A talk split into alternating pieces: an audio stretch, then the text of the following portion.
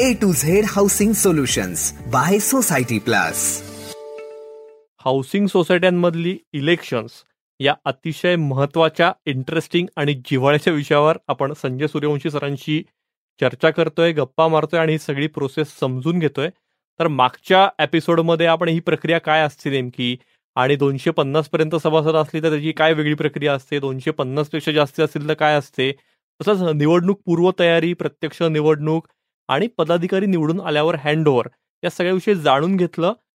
तर या एपिसोडमध्ये आपण निवडून आलेल्या पॅनलचा पदाधिकाऱ्यांचा नेमका कार्यकाळ किती असतो त्यांच्या मुख्य जबाबदाऱ्या कोणत्या असतात? तसंच समजा काही कारणांनी जर तुमच्या सोसायटीत इलेक्शन झालं नसेल तर काय प्रोसेस आहे? किंवा एखादी सोसायटी नवीन असेल तुमची आणि ती बिल्डरनी फॉर्म केली असेल तर त्यातल्या नवीन कमिटीच्या मेंबर्सच्या इलेक्शनची प्रोसेस कशी असते? या सगळ्या विषयी जाणून घेऊया ए टू झेड हाऊसिंग सोल्युशनच्या या एपिसोडमध्ये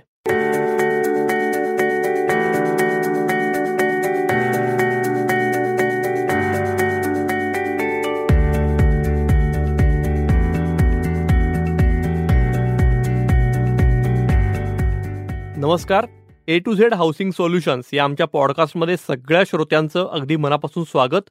या पॉडकास्टमध्ये सोसायटी प्लस या संस्थेचे फाउंडर संजय सूर्यवंशी यांच्याशी आपण वेगवेगळ्या हाऊसिंग सोल्युशन्स विषयी अगदी मनमोकळी चर्चा करतोय. नमस्कार संजय सर. नमस्कार नमस्कार. येस सर हा एपिसोड आपला अतिशय इंटरेस्टिंग असणार आहे कारण इलेक्शन या आपल्या जिव्हाळ्याच्या सगळ्यांच्या हो, हो, हो, विषयावर आपण. बोलतोय. आता महापालिका इलेक्शन्सही पुढे जाऊन जाऊन मला असं वाटतं की फायनली दोन हजार तेवीसमध्ये त्या होणार आहेत. सो आता आपण सध्या तरी हाऊसिंग सोसायटीच्या इलेक्शन्सबद्दल बोलतोय.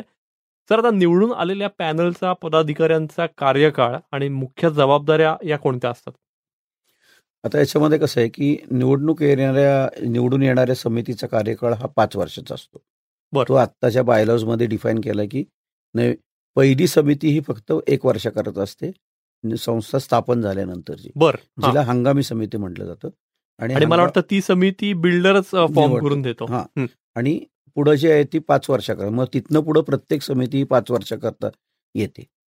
आता त्याच्यानुसार मग काय? तर मग एकूण समिती त्याच्यामध्ये तीन पदाधिकारी असतात ज्याच्यामध्ये चेअरमन सेक्रेटरी आणि ट्रेझरर ह्या कमी समितीमधनंच निवडले जातात. आणि मग याच्यामध्ये पोटनेमामध्ये सगळं डिटेल दिलं आहे की खजिनदार ट्रेझररच्या जबाबदाऱ्या काय? जो आर्थिक सगळ्या गोष्टींचा कंट्रोल त्याच्याकडे असतो.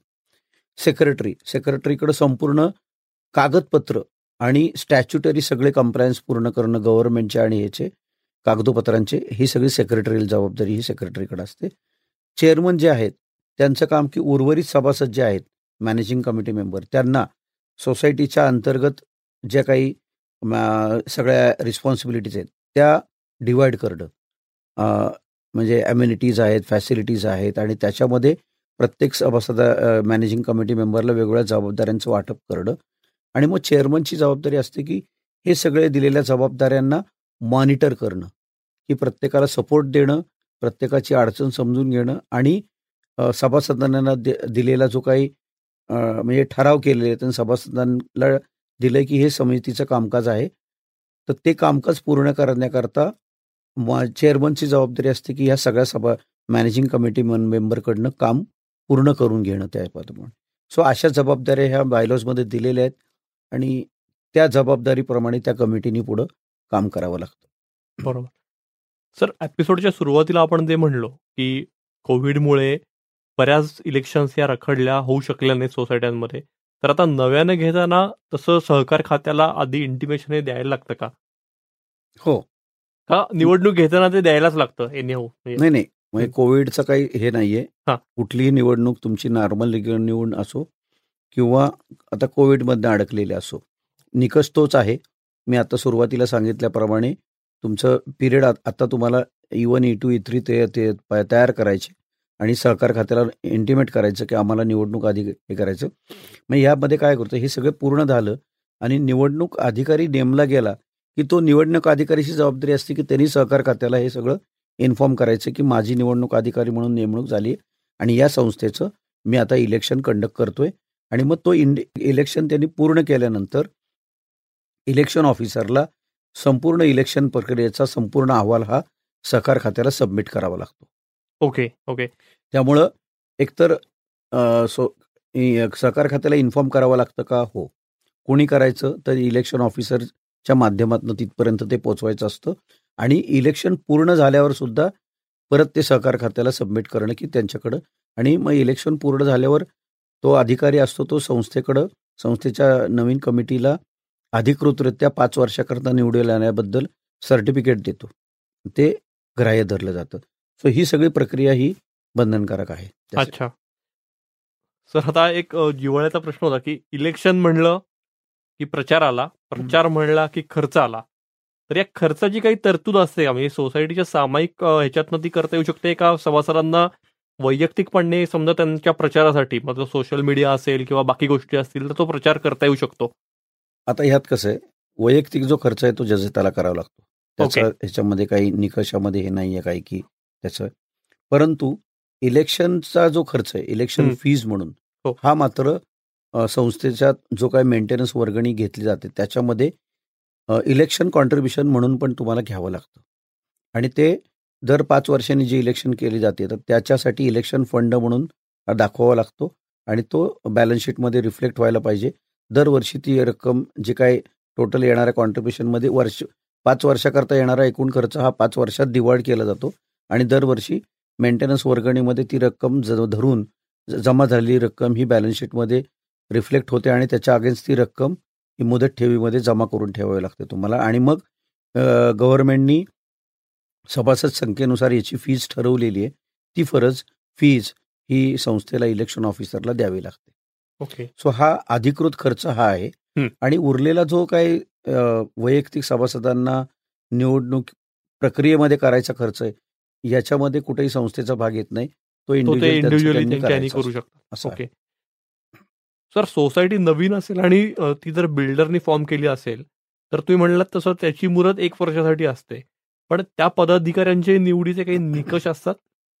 हा म्हणजे सांगायचं तर पहिली सर्वसाधारण ज्यावेळी संस्था नवीन फॉर्म होते ती नवीन संस्था फॉर्म झाल्यानंतर तीन महिन्याच्या आत जो बिल्डर असतो म्हणजे त्याला तो चीफ प्रमोटरच्या अधिकारातनं पहिली सर्वसाधारण सभा तीन महिन्याच्या आत संस्था स्थापन झाल्यानंतर आयोजित करतो. आणि त्या सभेमध्ये संस्थेची पहिली हंगामी समिती निवडली जाते. तिला प्रोव्हिजनल मॅनेजिंग कमिटी असं म्हटलं जातं. जिचा कार्यकाल हा एक वर्षाचा असतो आणि तो सिलेक्शन पद्धतीने ती निवडली जाते. म्हणजे त्या दिवशीच्या हजर सभासदांमधनं ती स ज्यांना जे इच्छुक मेंबर सभासद आहेत तिथं हजर असलेले ते त्यांचं इच्छा प्रदर्शित करतात आणि हजर असलेले सभासद हे जे लोकांनी हे केलेलं आहे त्यांनी इच्छा दर्शवली त्यांना मान्यता देतात. म्हणजे सर्वसाधारण सभेमध्ये सिलेक्शन बेसिसवर ही कमिटी निवडली जाते आणि तिचा कार्यकाल एक वर्ष असतो. एक वर्ष पूर्ण होण्यापूर्वी आणि एकशे ऐंशी दिवसांनंतर त्यांना ही पाच वर्षाकरत्याची इलेक्श इलेक्टेड मॅनेजिंग कमिटी निवडण्यासाठी प्रक्रिया ला राबवावी लागते. वेल इन ॲडव्हान्स आत्ता सांगितल्याप्रमाणे एकशे ऐंशी दिवसानंतर कधीही त्यांना आपण सुरुवातीला सांगितल्याप्रमाणे सगळे कागदपत्र तयार करून सहकार्याला सबमिट करून एक वर्ष पूर्ण होण्यापूर्वी नवीन इलेक्शन इलेक्टेड बॉडी निवडणं हे त्यांना करावं लागतं. आणि आता सांगितल्याप्रमाणे त्याच्यात परत तसं असतं की ते जे आलेली कमिटी असते त्याच्यामध्ये चेअरमन सेक्रेटरी ट्रेझरर हे निवडले जातात. आणि म्हणजे प्रोव्हिजनल मॅनेजिंग कमिटी आणि रेग्युलर मॅनेजिंग कमिटीमध्ये अधिकारात कुठलाही बदल नाही. फक्त कार्यकालात बदल आहे. बाकी काहीच नाही. बाकी प्रक्रिया सेम आहे. सेम आहे. ओके. म्हणजे नवीन कमिट नवीन सोसायटी असेल तरी तीच प्रक्रिया आहे. बॉडीची निवडणे फक्त सिलेक्शन पद्धत आहे आणि रेग्युलर ह्याला इलेक्शन पद्धत आहे. पण अधिकारामध्ये काही बदल नाही. ओके. ओके. सर सोसायटीतले सभासद हे त्यांचे कामाचे नोकरी व्यवसायाचे बाकी व्याप सांभाळून सोसायटीसाठी वेळ देत असतात. समजा काही अडचणींनी किंवा बदलीमुळे एखाद्या सभासदाला राजीनामा द्यायला लागला तर काय होतं? हे जर आता निवडून आलेले सभासद आहेत आणि त्याच्या स्वतःच्या अडचणीमुळं जर सभासदाला काही संस्थेचं कामकाज करण्यासाठी म्हणजे तो सभासद उपलब्ध नाही आहे तर तो सभासद संस्थेचा व्यवस्थापक समिती समिती सदस्याचा राजीनामा देऊ शकतो. तो त्याला पदाधिकाऱ्यांकडं दा हा द्यावा लागतो. आणि मग त्यावेळी सेक्रेटरीची जबाबदारी असते की सदर राजीनामा हा व्यवस्थापक समितीच्या सभेमध्ये मांडून आणि सभे समे समितीने चर्चा करून त्याची अडचण ग्राह्य धरून तो राजीनामा मंजूर करता येतो. आणि त्यावेळी तुम्हाला उर्वरित सभासदांमधनं नवीन सभासद हा त्या जागेवर कॉप्ट करता येतो. आता फक्त याला एक हे आहे. पाच वर्षाच्या कालावधीमध्ये एकूण सभासद संख्या जी आहे त्याच्या फक्त एक तृतीयांश सभासद हे तुम्हाला कॉप्ट करता येतात. ओके. त्याच्यापेक्षा जास्त नाही. एकूण पाच वर्षाच्या कालावधीमध्ये एकूण सभासद जी संख्या आहे समितीची त्याच्या वन थर्ड एक तृतीयांश सभासद हे कॉप करता येतात. त्याच्यापेक्षा जास्त करता येत नाही. त्याच्यापेक्षा जास्त जर असं काही अडचण आली तर तुम्हाला सहकार खात्याकडं त्यांचं मार्गदर्शन घ्यावं लागतं. Okay okay. सर मला आता सांगा की सोसायटी प्लस या संदर्भात सोसायट्यांना कोणकोणत्या प्रकारची सेवा पुरवते? कारण तुम्ही सांगता याच्यावर हे सगळं जाणवतंय की प्रक्रिया खूप ही एक्सटेन्सिव्ह आहे डिटेल्ड आहे आणि त्याचा अभ्यास असलेली तुमची सगळी टीम आहे. तर तुम्ही कशी सोसायट्यांना मदत करता? हो आता जसं सोसायटी प्लस हे बाकी सगळ्या सेवा देतच. जसं अकाउंटिंग आहे ऑडिट आहे डॉक्युमेंटेशन आहे कन्सल्टन्सी आहे सॉफ्टवेअर सपोर्ट आहे. बायलॉजचं मार्गदर्शन आहे मॅनेजमेंट कन्सल्टन्सी आहे.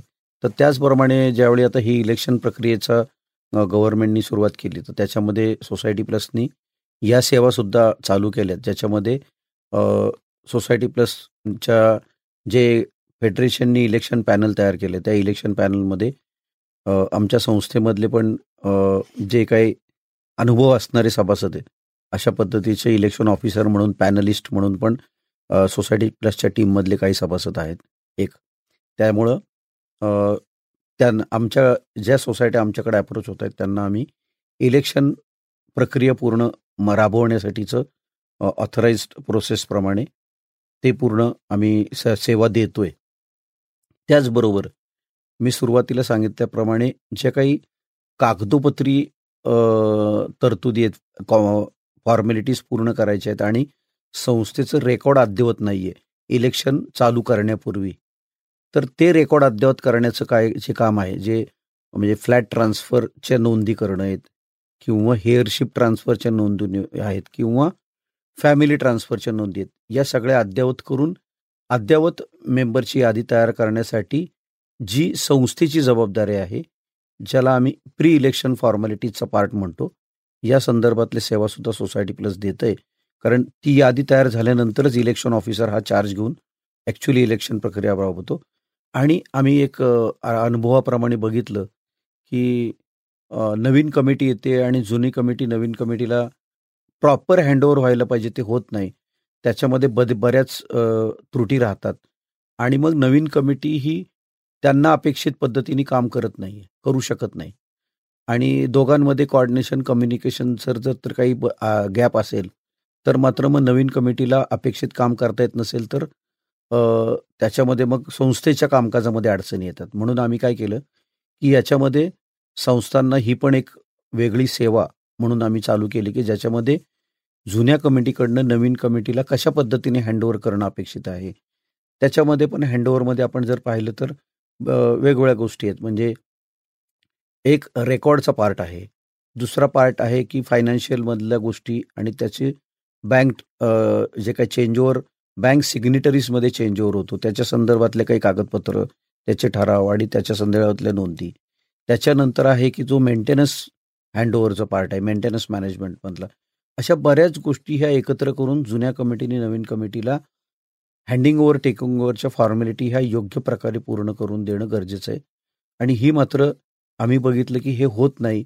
आणि मग त्या दोन्ही ह्याच्या ह्याच्यामध्ये कमिटीमध्ये गॅप होऊन वादाचे मुद्दे मुद्दे निर्माण होतात. मग सहकार खात्याकडे तक्रारी जातात.